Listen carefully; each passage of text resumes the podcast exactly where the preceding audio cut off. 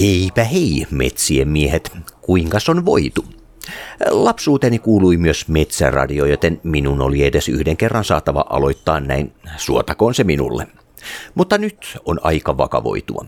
Minun nimeni on Jarmo Suomi ja tämä ohjelma on jätennauhaa ja suoraa puhetta. Tänään aloitamme miellyttävällä persoonalla, jonka toimialueena ovat vahvasti näytteleminen ja stand-up. Hän on Heli Sutela. Seuraavien kymmenien minuuttien aikana käymme myös asiaa nuorten ja miksei hieman varttuneempienkin tietokonepelaamisesta, mutta ei mennä asiain edelle. Ja suoraa puhetta. Come to the light, baby. Eli Sutela, jos nyt saisit puhua ihan mistä asiasta maailmassa haluat puhua vaikka 25 minuuttia, niin mikä se olisi? Hirveän helppo kysymys. Ihan täysin mahdoton kysymys. Mä sanoisin, että tuossa vaiheessa kyllä, niin mä rupeisin soittamaan itseäni viisaammille ja laittaisin suoraan kaiuttimeen jotain sitten, jos mä en kuitenkaan osaa puhua kuin itsestäni ja se menee muutamassa minuutissa ihan hyvin. Kenet sä sitten kilauttaisit siinä apuun, että kehen sä luottaisit, että nyt pitää saada apuja ja pitää saada puhetta tässä niin kuin tulemaan määrittelemätön aika? Nyt kaikki ne, joita mä en mainitse loukkaantua, niin mä sanon yleisesti vaan, että varmaan kaikille tuntemilleni kirjoittajille, kenellä mulla on tota, niin numero puhelimessa, koska niillä on yleensä sekä asiaa että sanahallussa. Onko ne sellaisia moottoriturpia? Ei, vaan se mun mielestä radio kaivattaisiin enempi niin kuin älyllistä ajattelua ja rikasta kieltä kuin moottoriturpuutta. Joo, mä oon, mä oon silleen aika tosikko. Tykkään kyllä, että on, niin kuin, että on ajatus alla, mitä puhutaan. Ehkä vähän puuttuukin se niin kuin asia, ohjelma, konsepti, koska nyt on niin paljon semmoista niin kuin somessakin kaikkea hömppää tulee vastaan. Joo, joo. Jotenkin tuntuu, että se on kadonnut pikkasen. Mä, mä oon jotain on löytänyt tuolta niin kuin puhelta ja sitten tuolta Yle Ykköseltä, niin semmoisia tiettyjä. Et kyllä mä niin kuin rauhoitun hyvin paljon politiikkaradion sen, jos joutuu jonnekin ajamaan sunhan täytyy siinä tapauksessa alkaa tekemään puheohjelmaa. Mikä olisi ei jos... missään tapauksessa. Ei missään ei, tapauksessa. Ei, kato, mä kuitenkin on sen verran fiksu, että mä ymmärrän omat rajoitteeni, että mä teen sitä, mitä mä osaan. Ja se on jotain ihan muuta kuin mitään, mitä on ajateltu pitkälle ja tarkasti. Mä ihailen sitä, mutta en mä sitä osaa tehdä. Mikä sä koit silloin joskus lapsuudessa, että oli ne sun vahvat puolet? Mulla oli silleen hyvä kasvatus, että mulle, mulle kyllä sanottiin, että pärjäät siinä kuin pojatkin. Että, että mulla oli vähän niin kuin kaikki. Että mä en oikein ole kyseenalaistanut mitään, kunnes niitä sitten alettiin kyseenalaistaa maailman toimesta. Että mulla on enempikin sellainen, että, että mua naurattaa, kun mä pompsahan maahan ja sitten mä nousen pystyyn. Sulle pistettäisiin pyssyä tuohon ohimolle ja sanottaisiin, että nyt alat tekemään jotain aivan muuta työtä tässä näin, mitä sä alkaisit tekemään? Siis mitä kaikki on laskettu nyt pois? Näytteleminen, kirjoittaminen, Kaik, stand-up? Kaikki tommonen. Kyllä sun on unohdettava koko entinen elämästä tässä nyt. Hups, pois vaan. Nyt tarvitsee alkaa tekemään jotain ihan muuta. Herra Jumala. Mä en, oikein, mä, ajan, mä en koskaan oikein ajattele ekana sitä, että miten hyvä vaan, että mitä mä oon kuvittaa tehdä ehkä mulla olisi ravintola, joka olisi riittävän iso, että kaikki muut tekisivät ne työt, että mä vaan maistelisin mitä pidetään. Laitatko kotona paljon ruokaa vai mennäänkö enemmän valmisruokaosastolla? Kyllä aina kun mulla on aikaa, niin laitan. Mutta nyt vähi, lähiaikoina on vähän mennyt kyllä se vähän, vähän niin kuin tilailun puolelle. Mutta kyllä mulla, aina jos mulla on ollut aikaa, että on ollut jotenkin jotain semmoisia järkeviä töitä, että on ollut esimerkiksi Helsingissä paljon ja ollut iltoja vapaana, niin kyllä mä laitan.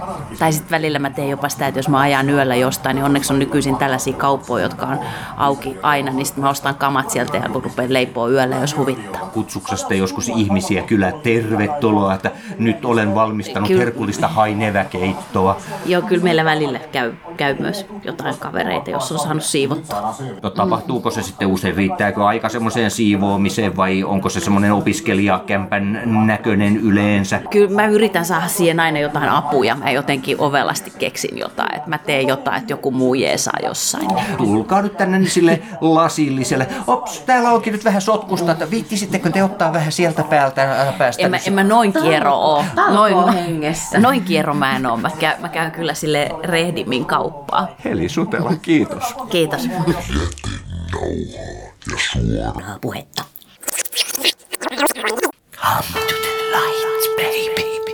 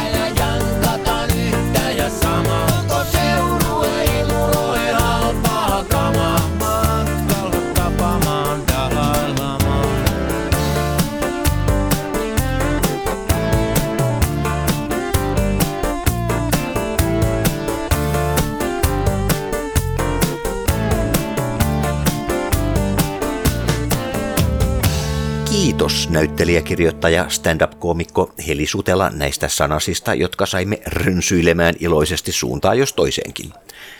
Seuraavaksi teemme reissun Päivälehden museolle, jossa äänessä on Mikko Meriläinen, joka tekee Helsingin yliopistolla väitöskirjaa pelikasvatuksesta ja nuorten pelaamisesta. Jätenauhaa ja suoraa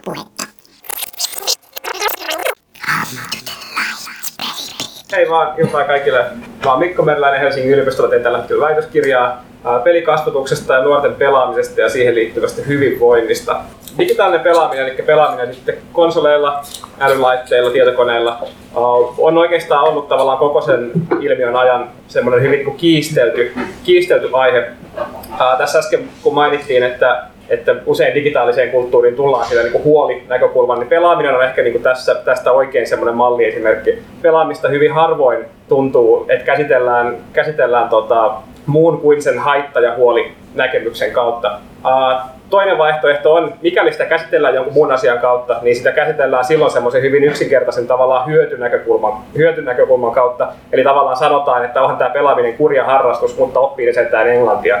Eli tavallaan rakennetaan hyvin semmoinen niin kuin, niin kuin tavallaan erikoinen vastakkainasettelu siihen.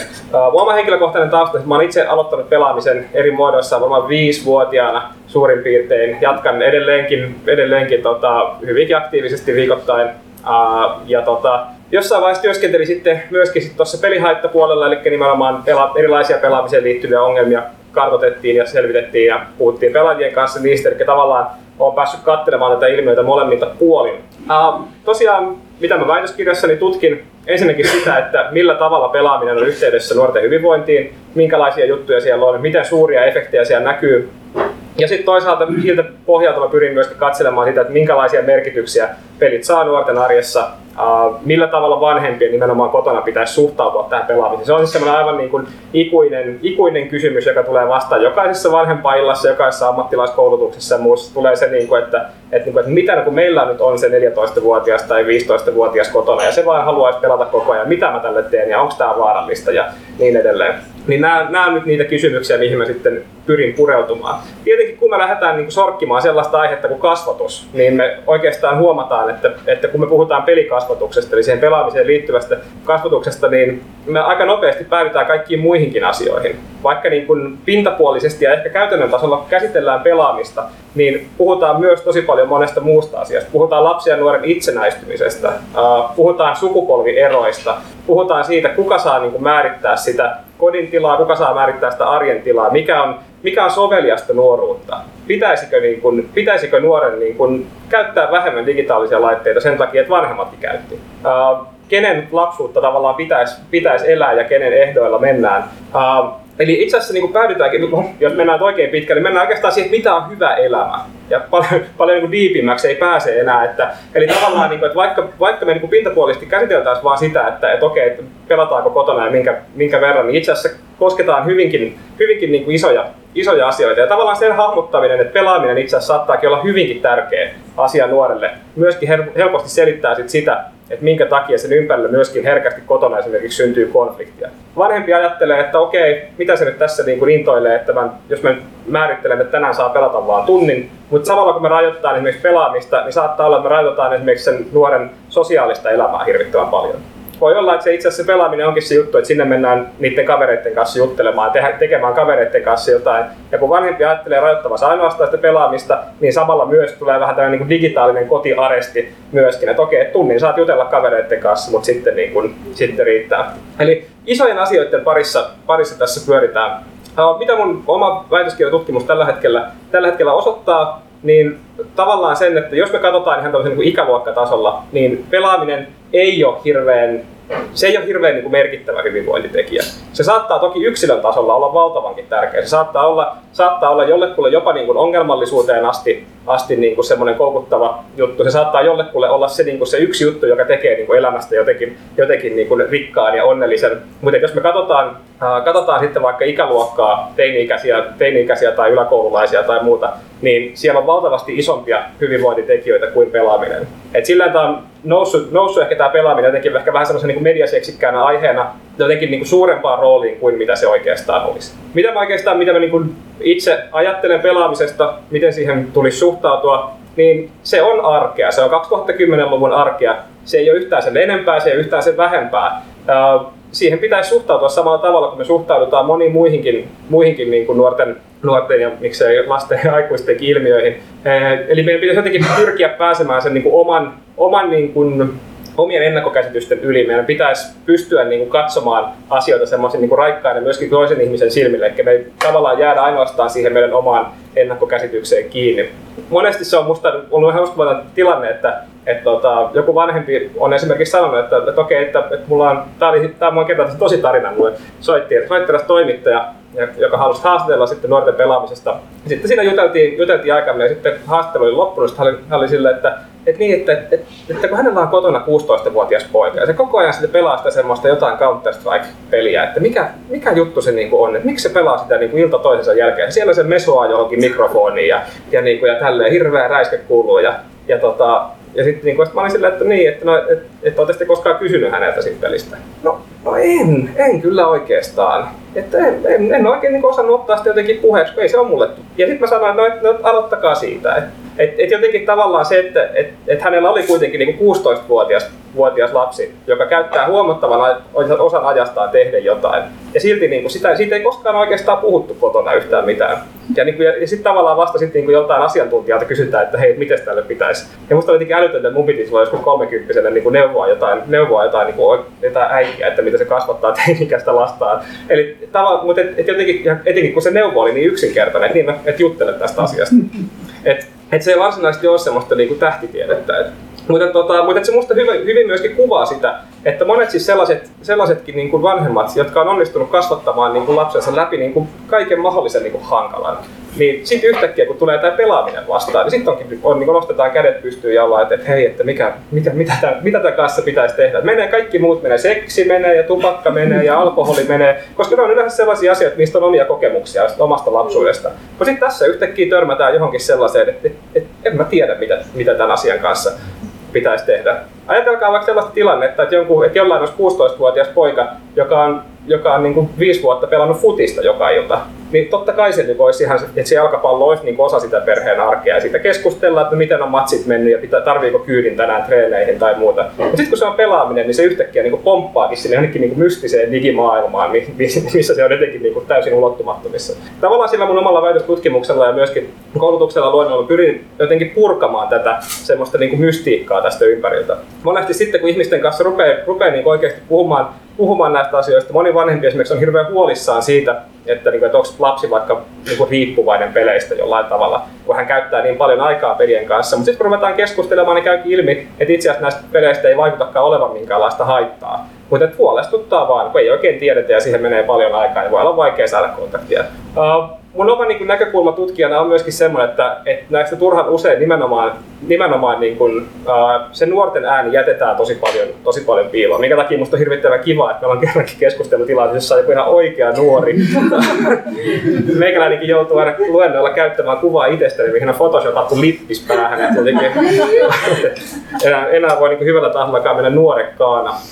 Mutta siis, et tavallaan just se, että me, et me helposti puhutaan, puhutaan sitä, että nuoret sitä ja nuoret tätä ja näin. Ja sitten me, niin kun, sit kun me kysytään nuorilta, että no mitä, mitä teidän mielestä, miten teidän vanhempien pitäisi suhtautua. Ja nuoret sanoo, että, niin kun, että no meistä olisi kiva, jos vanhemmat vaivautuisi vähän perehtymään näihin juttuihin. Et se on niin kun, että tässä on niin kuin myös tavallaan kyse semmoista, niin kuin, jos taas näitä isoja teemoja, niin puhutaan myöskin semmoista niin kuin nuorten oikeuksista ja siitä niin kuin sukupolvien, sukupolvien niin kuin oikeuksista. Ja sitten tietenkin myöskin hirveän niin kuin herkistä asioista. Mä oletan, että jokainen vanhempi haluaa tarjota, tarjota lapselleen sellaisen lapsuuden, mikä itsellä, tai ne omat, omat niin kuin kivat lapsuuden kokemukset.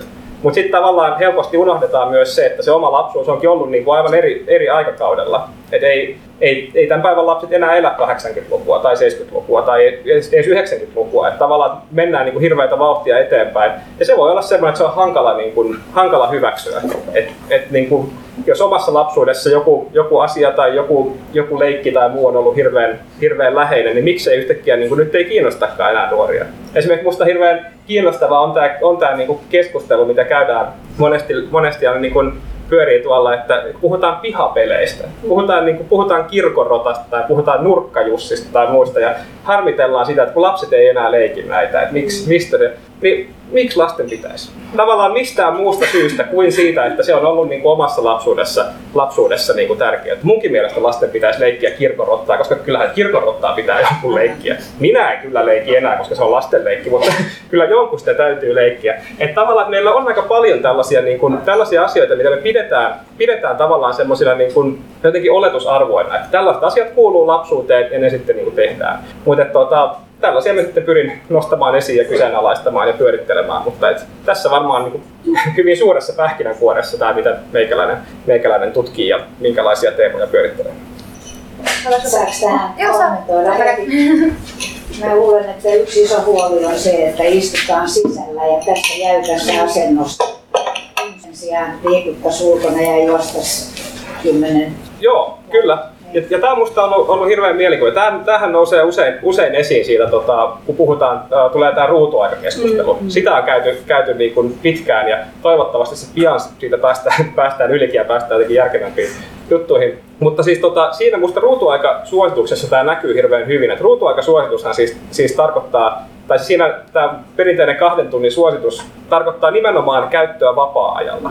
Eli toisin sanoen, jos tämä nyt haluaa kääntää vähän niin ilkeämielisesti näin, niin tota, et lapset ja nuoret saavat istua kyllä niin kuin koulussa siinä samassa, niin kuin, samassa kyyryssä näpyttelemässä sitä konetta, vaikka niin kuin sen viisi tuntia tai muuta, kunhan pitävät niin kuin välitunnit välissä. Mutta auta armias, jos se tapahtuu vapaa-ajalla. Sitten se yhtäkkiä niin kuin muuttuukin tavallaan paljon epäterveellisemmäksi istumiseksi muuksi. Mä olen aivan vahvasti sama, mä samaa mieltä, että siis tämä niin kuin nimenomaan esimerkiksi tämmöinen niin kuin istuminen ja tämmöinen ylipäänsä niin kuin staattinen elämäntapa on se niin kuin isoimpia riskejä, mitä tähän sisältyy. Mutta samoin niin kuin myös mun ehkä suosikki esimerkki on myös se, että jos meillä on lapsi, joka soittaa selloa kaksi tuntia, niin ei siitä olla samalla tavalla huolissaan. Siitä ollaan, niin kuin, ollaan iloisia, että lapsi soittaa, soittaa selloa. Että, siinä, että se on ihanaa, että lapsi on niin kuin, musiikillisesti harrastunut. Että ei sitten ei niin kuin, ruvetakaan katsoa, että niin kylläpä, niin kuin, kylläpä nyt niin kuin, jumitat pahasti paikallaan. Tai, tai niin kuin, nyt, nyt riittää se pianon, niin kuin, jos se pianon pimputtaminen riittää, niin se ei johdu siitä huonosta soittoasennosta.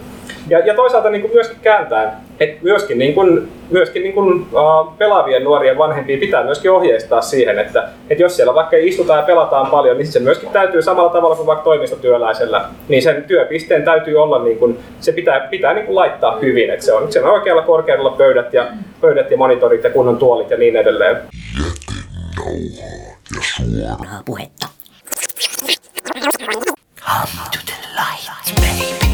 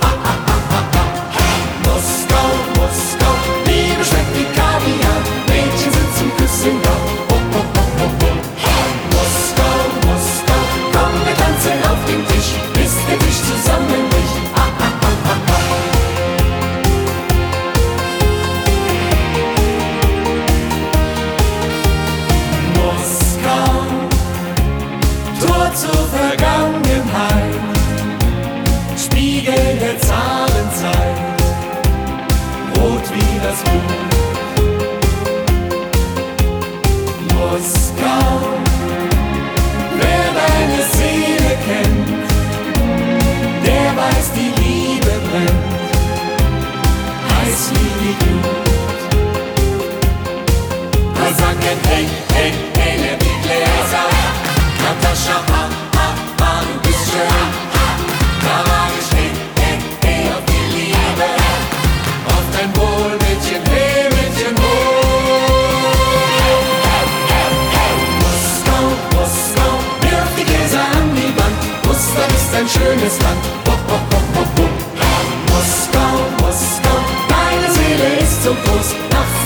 my boyfriend is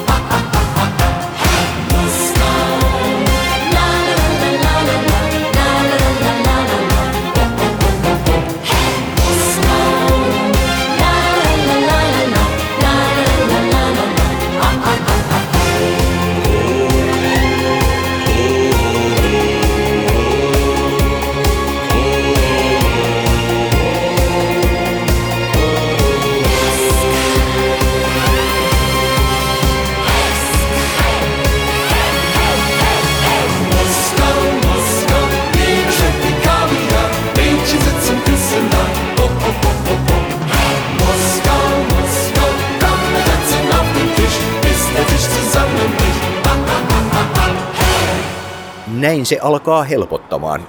Vetelen skääpää tässä radion edustalla ja haluan kiittää teitä jokaista, joka jälleen olivat kuulolla. Ja minne sinä olet matkalla? hakemaan itselleni apulaseja. Apulaseja. Luuletko, että niistä on apua? No mun tapauksessa varmaan ei, mutta yrittänyt ei laiteta. Yrittänyt ei panna. Montako lasillista muuten menee tänään? Ainakin kuusi. Ja sitten näkyy hyvin. Sitten vasta näkyy. Näkyy kolmena, kahtena. No niin kuin semmonen 3D, ehkä jopa 4D, riippuu jos käy hakemaan lisää. Lähde hakemaan laseja. Mä lähden. Moi.